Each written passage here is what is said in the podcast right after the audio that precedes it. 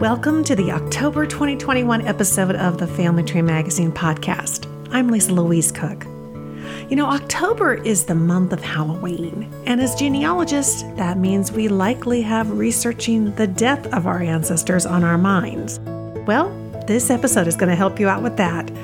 Obituaries are some of the most sought after death related records for genealogists, and author Shannon Combs Bennett is here to talk about the history of these important records and where you can find them. In our Best Websites for Genealogy segment, Sunny Morton will continue on with our theme by giving us a head to head comparison of the biggest cemetery websites from her article called Heavyweights. In our DNA Deconstructed segment, Your DNA Guide, Diahan Southard is back to help answer the question Can I remove my DNA data from online? And then we'll wrap the episode up at the editor's desk, where Family Tree Magazine editor Andrew Koch is going to give us a quick tour of the rest of the September October 2021 special issue called Grave Research. But first, let's kick off this episode with some tree talk, and we'll do that with social media editor Rachel Christian. There's a lot more to Halloween than just candy and costumes. This spooky holiday has a long history as well as a rich ethnic background. And that kind of got social media editor Rachel Christian wondering what the DNA test results would look like if Halloween were to take a DNA test. And guess what? She's here to give us that answer. Hi, Rachel. Hi, Lisa. Thanks for having me. This is so cool. I, I, I, like this article. I just I think it's it's cute, and you really dug into the background, the history, the the genealogy, if you will, of Halloween. How did the DNA test results come out for Halloween? Yeah, well, thank you. First of all, this was a fun little article that me and the editorial team came up with just to present the origins of a holiday, but kind of mirror the format of you know DNA test results. So the results are in, and just based off our research, Halloween is mostly European, which probably doesn't come as a surprise to anybody. I think most people know that Halloween comes from All Hallows Eve, which refers to the Catholic observances of All Saints and All Souls Day. But what this article is kind of meant to do is show that there are so many different cultures and traditions around the world that shaped the holidays we know it today. So this was our kind of fun way to explore some of those other traditions. So we decided that like we had to make up our own percentages obviously but we decided to attribute 40% of halloween's ethnicity to the british isles mostly due to the gaelic festival of um, Samhain, I believe is how you pronounce it. And like so many other traditions around the globe, it celebrates kind of the end of the harvest season and the beginning of the darkest time of the year. And it is a time when the borders between worlds are thinner, so to speak. And so, you know, spirits, um, souls of the dead can cross them maybe more easily. And Samhain, like a lot of different traditions, you know, incorporate offerings of food, wearing costumes, wearing masks, and just a general connection to otherworldly beings as well as the souls of the dead. And, and that was celebrated just about the same time as Halloween, October 31st to November 1st, right? Yeah, as far as we could tell. All right, so 40% British Isles. Um, and then you mentioned the Catholic Church influence on it. What was the percentage there, and, and where where did you uh, put the little pin on the map? so we went with um, 27% of Halloween's ethnicity from uh, Italy and Greece. So because the Catholic Church calls Rome its home, that's why we decided to attribute that percentage to Italy. Yes, and that is in reference to the Catholic observance of All Saints' Day, which is a feast day that just honors all those who have died and, and gone to heaven. So if you're not Catholic, you might not know that All Saints' Day is traditionally celebrated with food and parades, and the little kids, kiddos, will dress up as their favorite saints. So there's a costume element to that celebration. Interesting. Okay. And there's the the Roman festival that you mentioned in there. So that's the other influence in there that centers this pin right around Italy and Greece. The Pomona, is that what it's called? Yeah, I so as we were researching this, we found that it's been theorized that the tradition of bobbing for apples comes from a Roman feast meant to honor um, the goddess Pomona, who is goddess of fruit and fruit trees. So now that I'm thinking about it, I might think of that festival as more of a cousin holiday to, fam- mm-hmm. to Halloween rather than part of its DNA. But that was the thinking behind that. And that was interesting. Um, yeah, I've always wondered about that. What what in the world apples and bobbing for apples had to do with the other part? But that would make sense. There's just a little bit of this uh, influence coming from different areas. Right. As far as I can tell, the celebration honoring Pomona is more of a fertility and abundance, more of like a harvest festival. Mm-hmm. But we decided to count it because bobbing for apples is, you know, traditionally a part of our fall celebrations, including Halloween. Ah, okay. And and the next section of the ethnicity pie here kind of maybe sheds a little bit of light on why jack o' lanterns became part of Halloween. Tell us about that. Yes. So this was probably the most interesting part of writing this article to me was researching what's called the Polish Halloween. I looked up how to pronounce it. I, I think it's Dziady, Dziady, some, something similar to that. If you look it up on Google Translate, that word actually translates to grandfathers.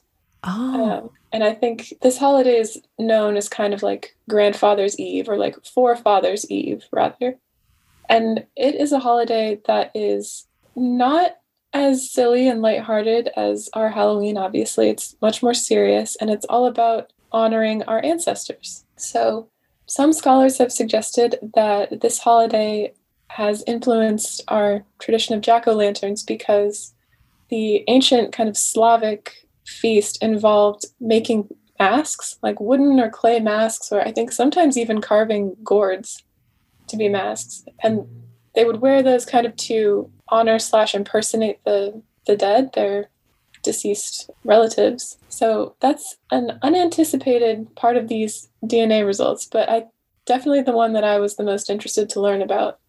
And so we attributed 15% of Halloween's ethnicity to this Slavic feast, so this Eastern European tradition. Uh, once again, DNA influencing facial features, at least of our yeah. pumpkins.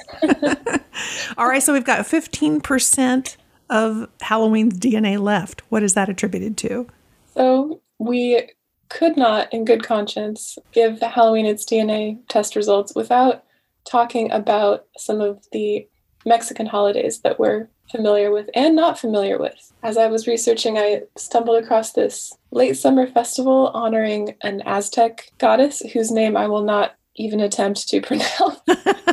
um, but it's a similar tradition, right? I mean, this was a holiday meant to honor kind of a guardian of the dead. And then the Spanish came over and I'm like merged, you know, their Catholic traditions with the native traditions. And I'm not sure if the connection between that holiday and what we know today is Dia de Muertos or Day of the Dead. Mm-hmm. But Day of the Dead certainly is part of um, how we understand Halloween and all these related celebrations today. I mean, ever since I started looking for it, I see sugar skulls and I think of the Disney movie Coco, even. Day of the Dead, I think, plays a, a larger role in our North American Halloween than we often give it credit for. So that's why 10% of Halloween's ethnicity was attributed to Mexico. And like all DNA tests, there's just some that we can't account for everything, right? All DNA ethnicity results should be taken with a grain of salt. As much as we want to have everything figured out, we thought it was most accurate and responsible of us to say that 5% is just uncertain. I mean, these are just a small sampling of all the traditions around the globe that are meant to honor the dead and honor our ancestors. You know, traditions that I'm sure shaped Halloween, our modern Halloween across the world in one way or another. So, to account for all of those and all of our error, 5% is just unknown, uncertain. Well, that, that makes sense. That's very responsible of you all. well, it's very serious academic work we're doing, you know. Oh, yes. yes.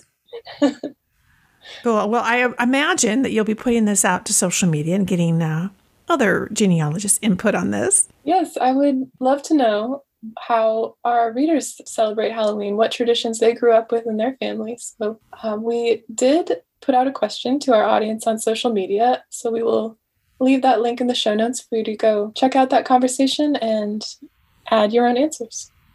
That sounds great. So you can find Family Tree Magazine at uh, Facebook and Twitter and uh, all of the social media platforms. And of course, as Rachel says we'll have links in the show notes.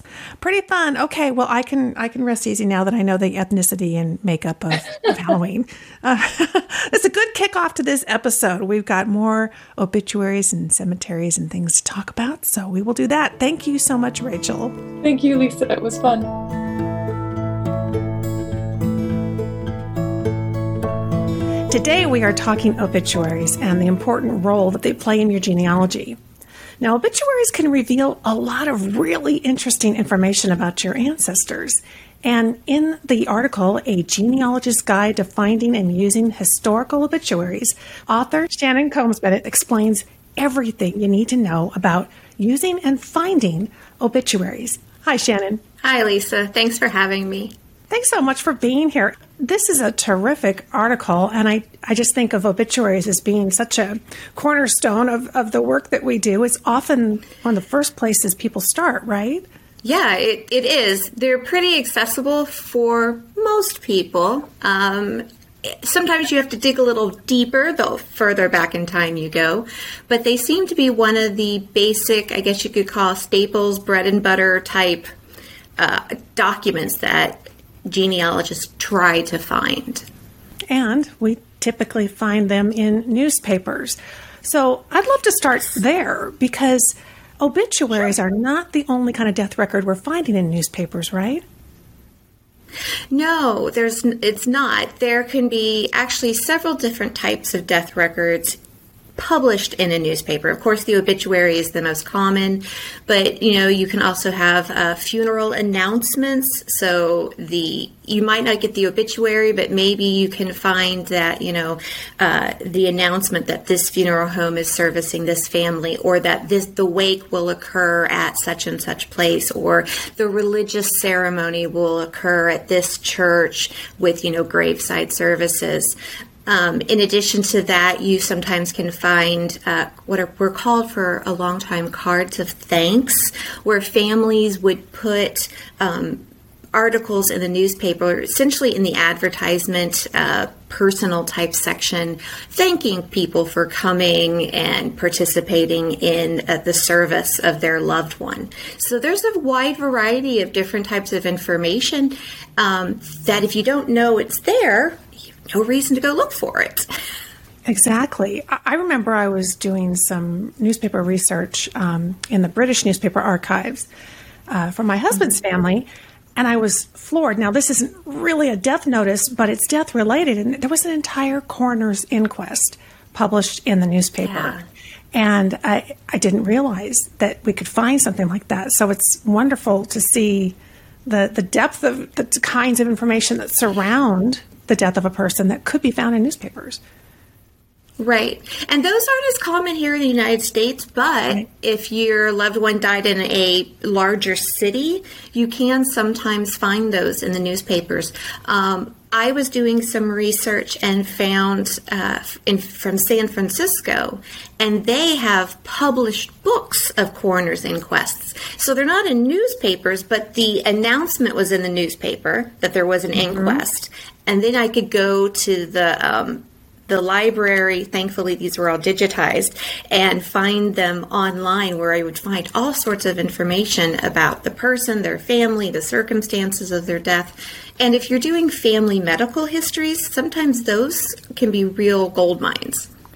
Yes. Well, okay. So let's take a moment and talk about the okay. history of obituaries because you know when we understand as you know the history of any kind of genealogical record then we do a lot better job of utilizing it. So um, give us a little bit of a background story on obituaries. How long have they been around Sure. So you can find obituaries in even some of the earliest colonial newspapers here in the United States.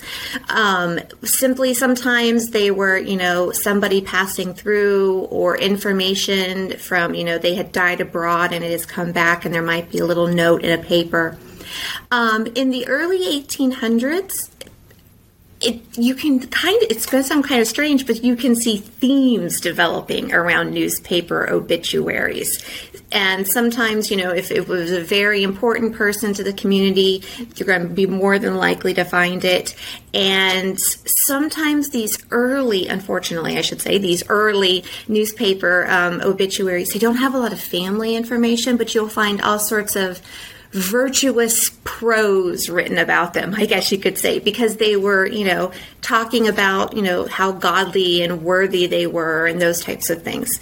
Um, then the obituary started to morph and actually became a part of the personals and advertisement section of the newspaper. So, one reason you may not find information in an obituary for your ancestor is because your the family didn't have the money to pay for the obituary to put be put in.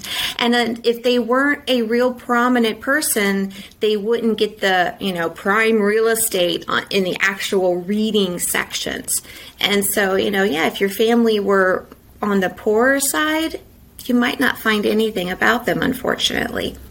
And then as the 20th century came in, it started once again these I want to say, not necessarily a celebration of death, but a celebration of people's accomplishments. Mm-hmm. So you start finding late 1800s into the early 20th century is what is how the obituary as we know it today started to evolve. Um, it went from maybe one or two lines about a person dying to, you know, three and four paragraphs about them, their families, especially if they had, you know, been a pensioner or a veteran, um, were a pioneer of a town. The early 20th century saw a lot of those people who had, you know, really struck it out west for their fame and fortune um, start passing away in those towns. And sometimes you would even find the obituary not only in the place where they died, but in their hometowns back further to the east. So you might find obituaries, especially for those, I guess, pioneering folk, you could call them, um, back where they came from. That's a great point. And that's really kind of a nice newspaper research clue because I think it even expands beyond obituaries, which is that idea of people often started back east, but then yeah. relocated out west. And those, uh, particularly I think with the telegraph coming into play, they could send that article back and get it to all those people who would be mm-hmm. really interested to know whatever happened to that person. Right.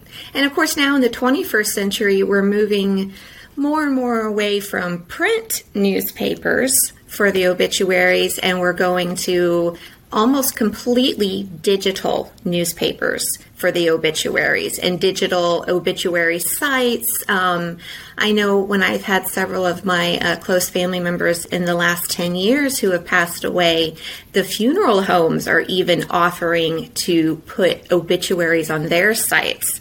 Um, and when my mother passed away, I was speaking with the funeral home director, and they had kept records. This was um, in Texas, and they had records going back several decades with written obituaries that, you know, if you called the funeral home, you could see if they had a written up, not necessarily was ever published in the paper because the family couldn't afford it, but the funeral home had it. How interesting. I would imagine it's true that in small towns, you might be more likely mm-hmm. to find obituaries than perhaps in Chicago? Um, yeah, because you know everybody knows everybody. Small mm-hmm. hometown newspaper; those would be more likely to have the longer, more in depth um, information written about a person, talking about their family and their, you know, where they came from, what they did, you know, if they were the pillar of a community or even just, you know, a local farmer. And then the cities are unfortunately, unless you were a prominent citizen, that's where you're more likely to find a paragraph or less, maybe only even a few sentences. You know, first and last name, age, died on this date. That may be all you get. Unfortunately. oh, okay. So let's talk about where to find these historical newspapers. Sure. Um, where do we start? Okay, well, there's a lot of different newspapers online. Um, of course, the Library of Congress Chronicling America is a great start. Um, start there, see if one of your local newspapers or the place that you're researching local to that. Uh, see if they have a newspaper for the time frame out there. One, because it's free. I mean, you got to start with the free sources first. Um, FamilySearch also has a free obituary, historical obituary site that you can search. And then you can move into the paid sites where there's newspapers.com and Ancestry, uh, GenealogyBank. They all have, um, obviously, newspapers and then obituaries as a part of it. Sometimes you can also contact the local library for the place the person had died. I've had good luck calling. Um, I'm originally from Indiana and calling around to the various county libraries. And unfortunately, they don't have a lot of the newspapers digitized, but, you know, for a small fee, they were willing to send me a photocopy. And in some cases now I can get emailed PDFs for a, f- a few dollars just, and, you know, and to support the local library, I'm okay with doing that because our local libraries need a lot of support.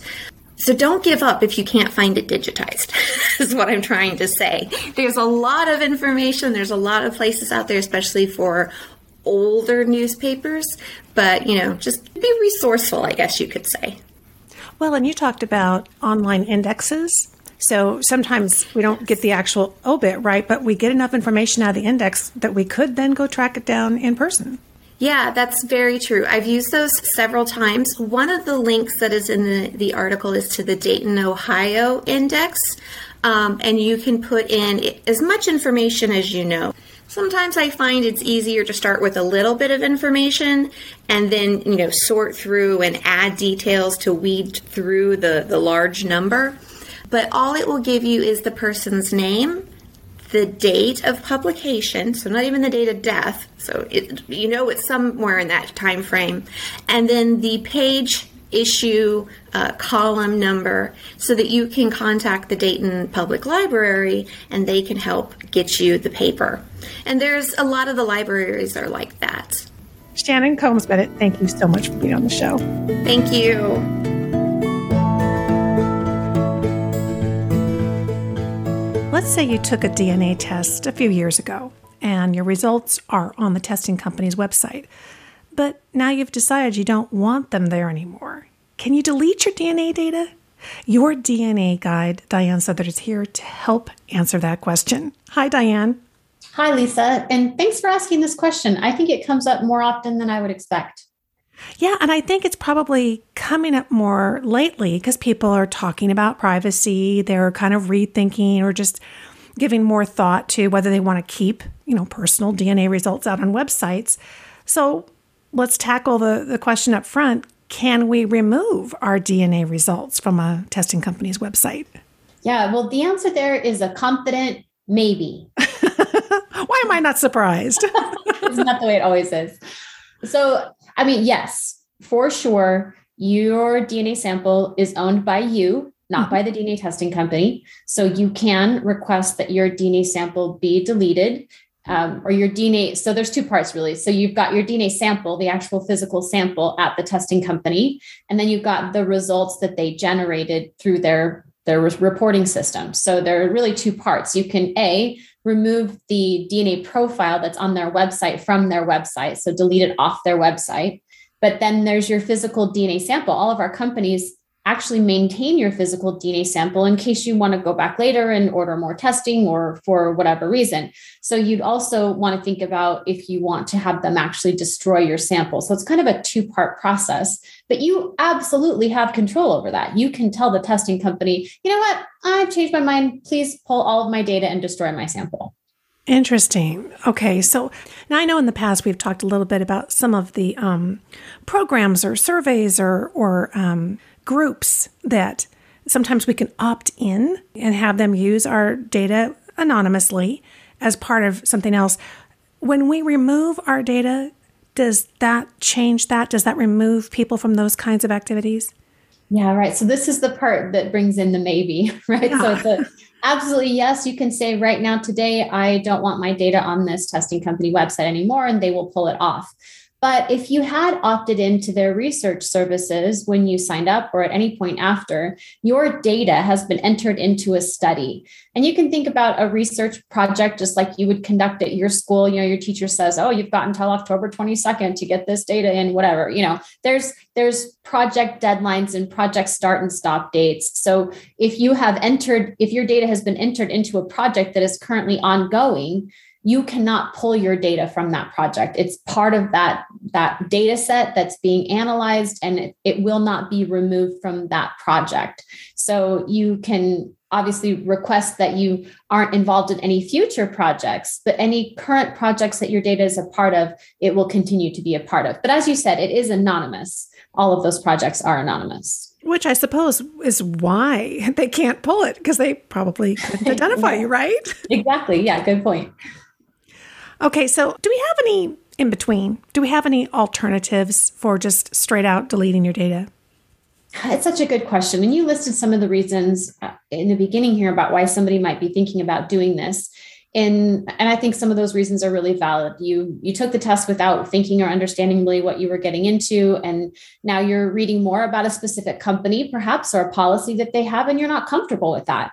Our companies are businesses and they're evolving and changing too and they may be changing the terms that they originally that you originally tested under. They weren't participating in this activity and now they are. And as a business they have that right and maybe you're like eh, no thank you. I don't want to be a part of that activity and that's the reason why you're changing right?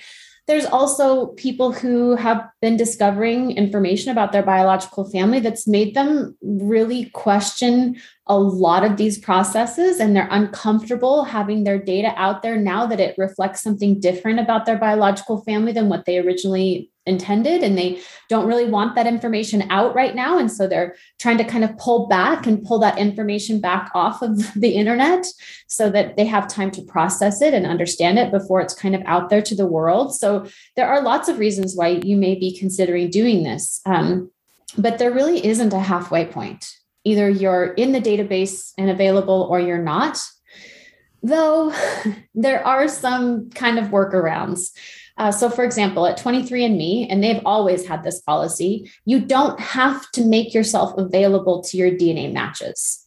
That's a mm. setting that yeah. you choose, right? So you can test and you can receive the information and data from their test, but you don't have to share your data with the database essentially so they're the easiest company to make that happen at um, ancestry also has that ability um, for you to essentially pull your name off of the match list. Uh, so then it's like you still kind of have all the benefits of your ethnicity report, for example, but your personal matching data is not part of the database. Oh, very good to know. Okay, well, all of this uh, information we're talking about kind of falls under privacy and privacy concerns around DNA. And of course, Diahan has addressed these questions and other questions about privacy in her article on DNA test privacy over at Family Tree Magazine. And so I'm going to have a link for you guys in the show notes so that you can read the entire article. As always, thank you so much for being our DNA guide, Diahan. Thanks for having me, Lisa.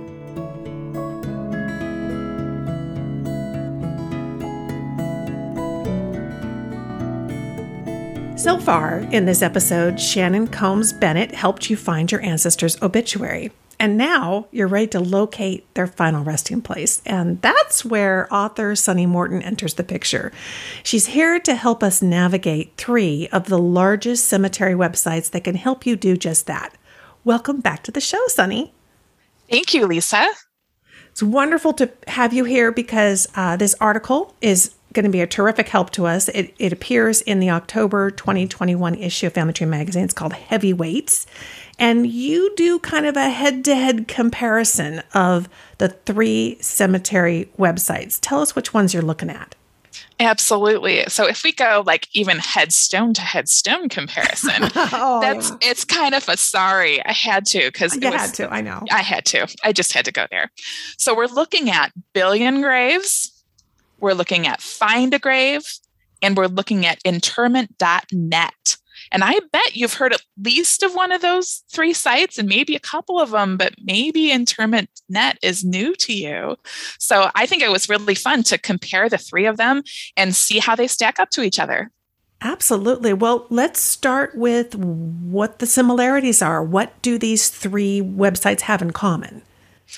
It's the tombstones. It's all about the tombstones. Awesome. And really, if you're looking for a final resting place and maybe you found it in that obituary that Shannon was talking about, um, you're going to want to go look for that the burial record of some kind. And so the burial record for each of these, the, the primary materials that they're looking at are the tombstones. And so each of these three websites has tombstone transcriptions. And um, on two of them, you also find images of these tombstones. So that's a, a, really great help. It's an important, we often only think of our sources in genealogy as documents, but a tombstone is a source. It's a historical source. And it's definitely one we want to find if whenever we can. Absolutely. And they also have something very important in common, which is they're all free. Am I right? They are all free. we like free that. is the best. so you can go online and search at BillionGraves or Find a Grave or interment.net. And I should say and, and, and, because you should be searching at all three of those. And it is entirely free to search at all of them. Will there be some overlap in what you find or don't find? Absolutely, just like there is at every major genealogy website. But because they're created by, you know, unique, a unique pool of contributors who are taking an interest in different burial grounds from around the world, you do have a good chance of digging in and seeing what you can find and finding the things that you want at each one. So it's because they're free, because they're so easy to search, there's no reason not to search on all three of them. Exactly. Well, now you mentioned two of them have images of the tombstones. Which two do have the pictures? So that would be BillionGraves and Find a Grave. And BillionGraves is best known for the GPS tagging that it does of the yes. tombstone. And you know, you can you can get that kind of information sometimes over at Find a Grave too. But at BillionGraves, this is like a primary focus for them capturing the location of the record is as important as what's written on the tombstone. So for them, they feel like the GPS capture there is part of documenting the record itself, just like a source citation where you say the publisher and the date and the website you found it on, that leads you right to it. Well, the GPS tagged location on a BillionGraves tombstone image leads you right to it. It tells you at least that that's where that tombstone was at the time that it was imaged. Exactly. And the more information, the better. So now you're kind of leading us down the path where they start to part ways a little bit. Let's talk about what are some of the differences. And, and one, as you mentioned, that stands out with BillionGraves is the, the GPS. What else should we be looking for that differentiates them? All right. Well, in continuing on with BillionGraves, comparing them to find a grave. So, billion graves are just meant to be um, recordings of this particular source as an original uh, source of material. So it doesn't allow you to, uh, other users to go in and and create memorials and add lots of lots of other things to that particular image it's that is supposed to be a standalone historical record and you don't go in and say oh well that's not actually correct blah blah blah so that in as of, of itself is kind of different than what they're doing over on find a grave which is also really great they're over at find a grave they're more creating lineage linked memorial pages for people. And let me break that down for you just a little bit. So, the idea of it being a memorial page is that, yeah, you go ahead and document that tombstone and whatever it says on the tombstone, but then people can also contribute lots of different kinds of information. Say they found that obituary, say they found they have a little biographical sketch, they can send that in to the person who manages that memorial or the owner of that memorial. And that person is kind of a gatekeeper to sort of um, edit and, and approve information that gets attached to that memorial. So um, that's it then becomes a place to collect all of that information for that person. And then the lineage linked part of it is you can also look at Find a Grave as a giant lineage linked tree almost because for many of the entries, you're looking not just at that person's burial, but below the memorial image that you see are links to their parents' graves, links to their siblings, their spouses, their children. So, all of those first degree relatives. And so, that's something that is also unique and really fun. Now, of course, it's only as accurate as the information it was provided with. And you always want to confirm yourself that indeed these are the correct relationships. but a lot of times, those are done by people who know something, they have reason for putting that in there. So, that is also a really great resource at Find a Grave.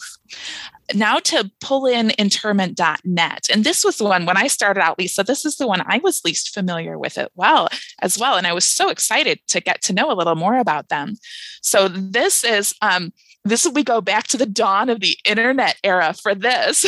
we learned and we learned that the creator of this website, Steve Johnson, he started out by just creating a directory of cemetery records on his own personal website. And you know how that's going to explode, right? Right. So eventually people started sending him their own lists of tombstone transcriptions saying, Hey, we don't have our own website. Will you please post this for us? And he's oh, like, wow. uh, I was just pointing to other people's, but he started doing it. And eventually it became what is now known as interment.net. And so it's a little bit different over there because instead of individual records, people submit a list and maybe it's from their family burial ground or maybe it's from their neighborhood cemetery or whatever but they do cemetery transcriptions of the tombstones and then they upload those entire lists. And you can then as a user go in and search in those lists but it's not the unit that you're looking at you'll be looking within a list but the unit that these are submitted at is an entire list. And so you don't have the photographs that go with them and things like that. How interesting. Now, let's let's dig into the heart of this the records. And you have a really nice, handy dandy kind of um, graph on page 14 in this article where you kind of break down some of the, the highlights of each of the websites and number of records. Why don't you go over that for us? Sure. Well, let's start with interment.net because we were just talking about them. So just collecting people's, you know, transcriptions, they're up to 25 million cemetery records, which is, you know, really fantastic. And of course, it's from different places around the world. And then we go to um, the next one would be, I would say, BillionGraves. And that, if we thought 25 million was a lot, BillionGraves has now 40 million GPS tagged headstones. And then there's some of them that they don't have the headstone images for, but they still have records about them. So 140 million total. But that's so 40 million of them that have the GPS tagged headstones in them. And then if we thought that number was big, then we go over to find a grave and we have nearly 200 million gravestone memorials. So 190 million gravestone memorials. And most of those do have uh, pictures with them as well. So, I mean, just enormous numbers. Now, when we compare that to how many people have ever died, that's still, we have a long way to go right. before we have recorded the burial places of everybody on earth. And certainly we don't know about a lot of them. But this is a lot of data that is so easy to search because all three sites make it really easy to search. Well, and that brings me to one of my final questions, which people might be already asking themselves is is this just the United States or are we talking worldwide? You know, I tried to see how good of a global comparison I could do, yeah. but that's kind of hard to sort everything that I way. Bet. So, but they are all global. So they they're not limiting. Okay. Um, and you can look and you'd, you'd be surprised at some of the content you'll find. I think it's going to be strongest for the US, the UK, um, and other English speaking places. Um, but you'd be surprised at what you find for out of the way places. So, certainly, think of this not just as a resource for you know finding your nearest and dearest but also maybe people a little further back on your tree or who were buried thousands of miles from where you now live I imagine for many of these, um, you have a lot of volunteers who work on them, so they might be a little more focused on the much older grave sites. Would that be a correct statement?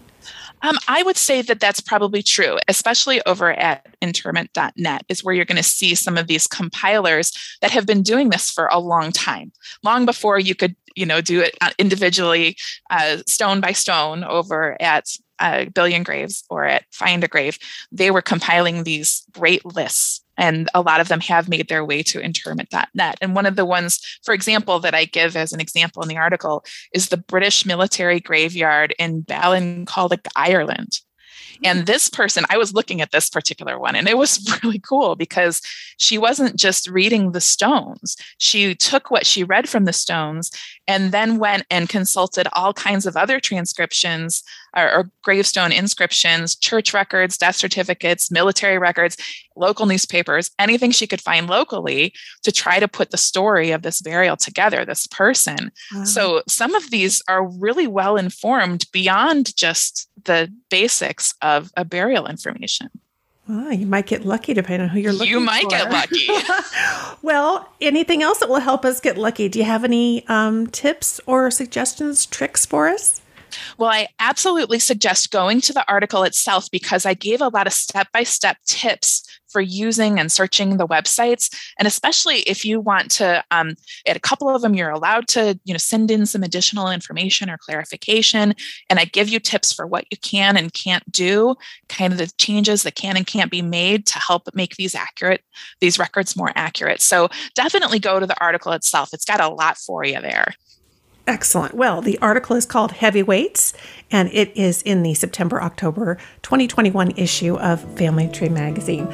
Always good to talk to you, my friend. Thank you so much. Thank you, Lisa.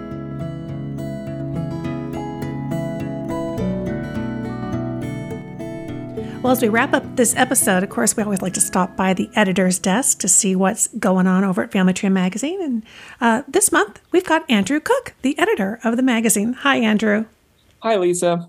Well, we've been really digging into cemeteries and obituaries and graves and all kinds of things in this episode. And that's kind of the theme you've got going on in the September October 2021 issue of the magazine as well, isn't it? Yeah, we uh, thought, you know, just in time for Halloween and the celebration of All Souls Day on November 1st, that we'd dedicate this issue all to grave research. Cool. Well, we've talked to Sunny Morton. So we talked about her um, terrific article, um, the heavyweights article, and we talked a lot about the website. But you've got a couple other really good features in here. And one of them seems to be kind of um, around the area of preserving tombstones. And since we may be visiting graves here to do some research, what kind of tips do you have from that article?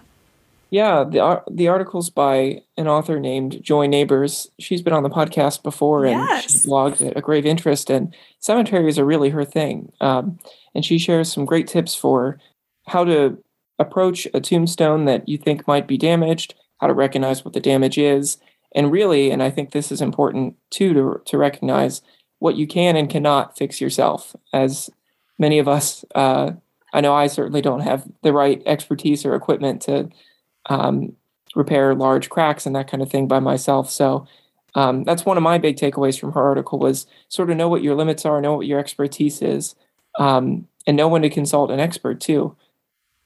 Yeah, I agree. You know, a lot of us have been doing genealogy for a long time. You know, there was a day where you could just head to the nearby cemetery and you could, you know, touch it, clean it up, do whatever you wanted. Mm-hmm. But but that's not so much the case. People are more careful about that because it can cause damage, right?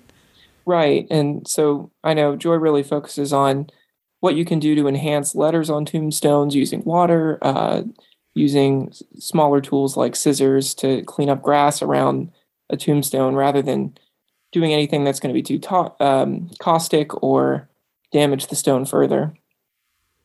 Yeah, and of course, bring your trusty camera. I know Joy is an avid photographer, and mm-hmm. that's another terrific way to, to capture the information instead of doing the old fashioned rubbings, which we highly discourage.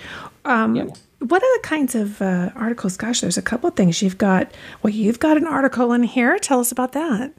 Yeah, I wanted to take us back to the basics with source citation. I know that uh, it's something that a lot of people maybe feel some anxiety about, or I compare it to flossing your teeth or doing your taxes, that kind of thing that nobody wants to do, but you really should. And so uh, we look at some different ways of approaching source citations, what key kind of information you want to include in there, and uh, how to make it a little less scary, a little less tiresome. Yeah, absolutely. And I've got my Lisa's Picks column, and I'm I'm harvesting in this column. Uh, I went up to a that's right. Um, my friend's homestead and helped them. I learned how to drive a tractor, Andrew. Can you believe that? Yeah. Oh yeah. And I have the picture. there's a great prove it. photo of you in there on one. And Exactly. Yeah, really fun. Yes. So I hope everybody will check that out. And I've got a couple of, um, again, some of my favorite picks for things that you'll want in your genealogy toolkit. So there's lots to glean from the September October 2021 issue of Family Tree Magazine. Thanks, Andrew. Thank you, Lisa.